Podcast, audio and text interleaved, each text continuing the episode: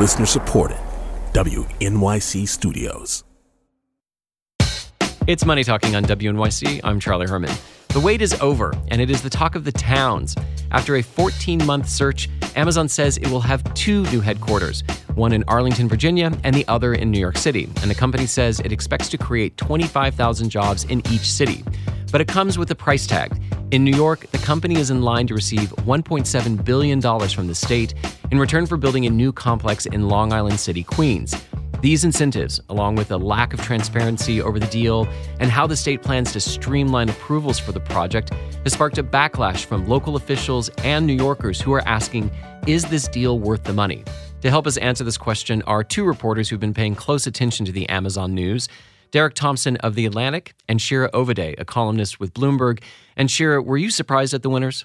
I wasn't surprised. And I think that's been responsible for some of the cynicism here, right? That after this year plus long search, Amazon settled on maybe two of the most obvious choices all along, which is the New York and Washington areas.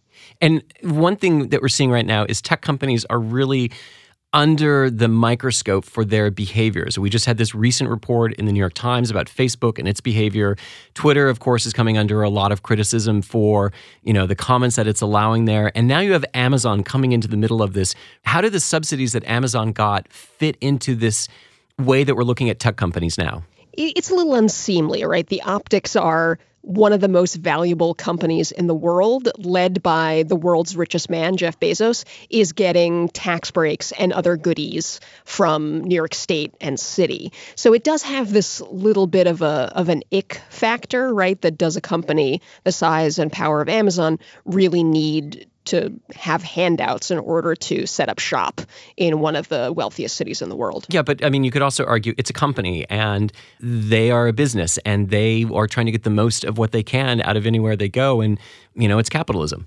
It is capitalism. That's right. And look, Amazon um, made the decision in the best interest of the company, and it, look, it's going to do a lot of good in in Washington and New York in terms of hiring 50,000 or so well-paid people.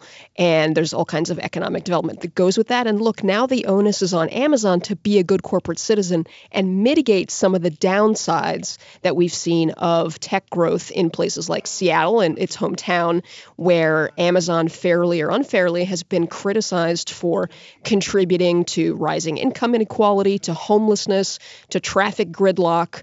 Uh, and there are lots of people in Seattle who say basically that Amazon has done more bad for that city than good. Derek, obviously, a lot of attention is being paid to these incentives provided to the company. Why don't they make sense? Every year, American cities and states spend 70 to 90 billion dollars to just drag jobs and offices across state lines. That's more than the federal government spends on education or infrastructure. And there's two reasons why this makes no sense. The first reason is what I just said. It's 70 to 90 billion dollars not to create more jobs, but just to drag jobs across state lines that already exist. Number 2, a lot of times these subsidies are totally redundant. I mean, New York City is already the capital of retail media and advertising Amazon is a retail media and advertising company. It was probably going to expand its footprint in New York City whether or not we paid it $1.7 billion.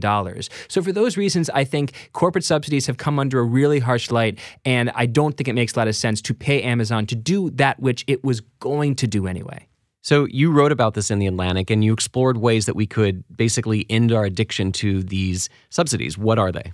My thesis here is basically that companies aren't going to stop taking free money. They shouldn't. And cities and states aren't going to stop offering free money because they like getting handshakes after they bring a company like Amazon to that state. This is a problem that has to be solved at the federal level. And fortunately, inscribed right there in the Constitution is the fact that the federal government has the power to regulate interstate commerce. And what you have here with the corporate subsidy situation is interstate warfare. I think we should either pass a law at the national level saying you cannot bribe companies to do this in the first place, or we should tax corporate subsidies at something like 100% to discourage companies from taking them in the first place. Yeah, but do you think that that is likely if mayors and governors who love to stand next to companies and say, look, I just brought in 25,000 jobs in New York City, they will fight back against any proposals that limit their ability to do that. You're absolutely right. They will 100% fight back against this. It will not be popular for cities and states. At the same time, it might be popular among certain parts of the left and right. I mean, I saw Ocasio Cortez come out against this. I saw National Review come out against this. You have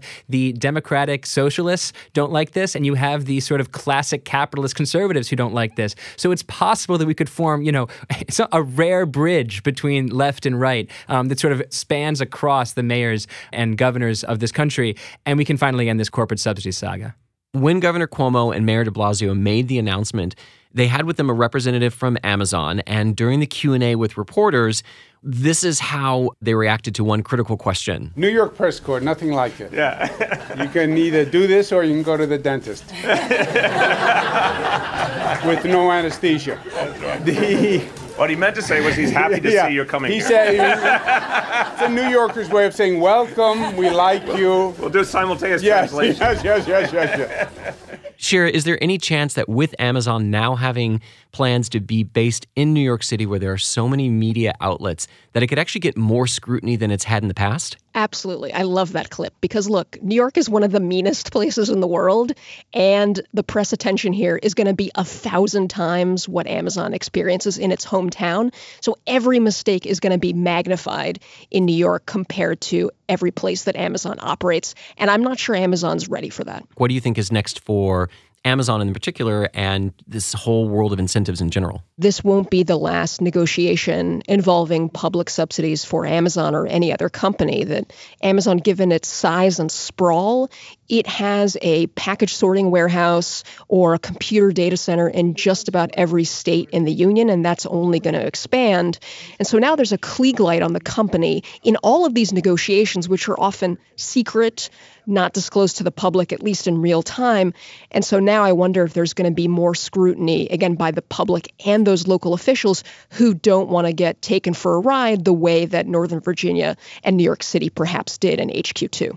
My cynical guess is frankly that nothing's going to change. I think that a lot of people are just going to forget about this because the news cycle right now moves at the speed of light.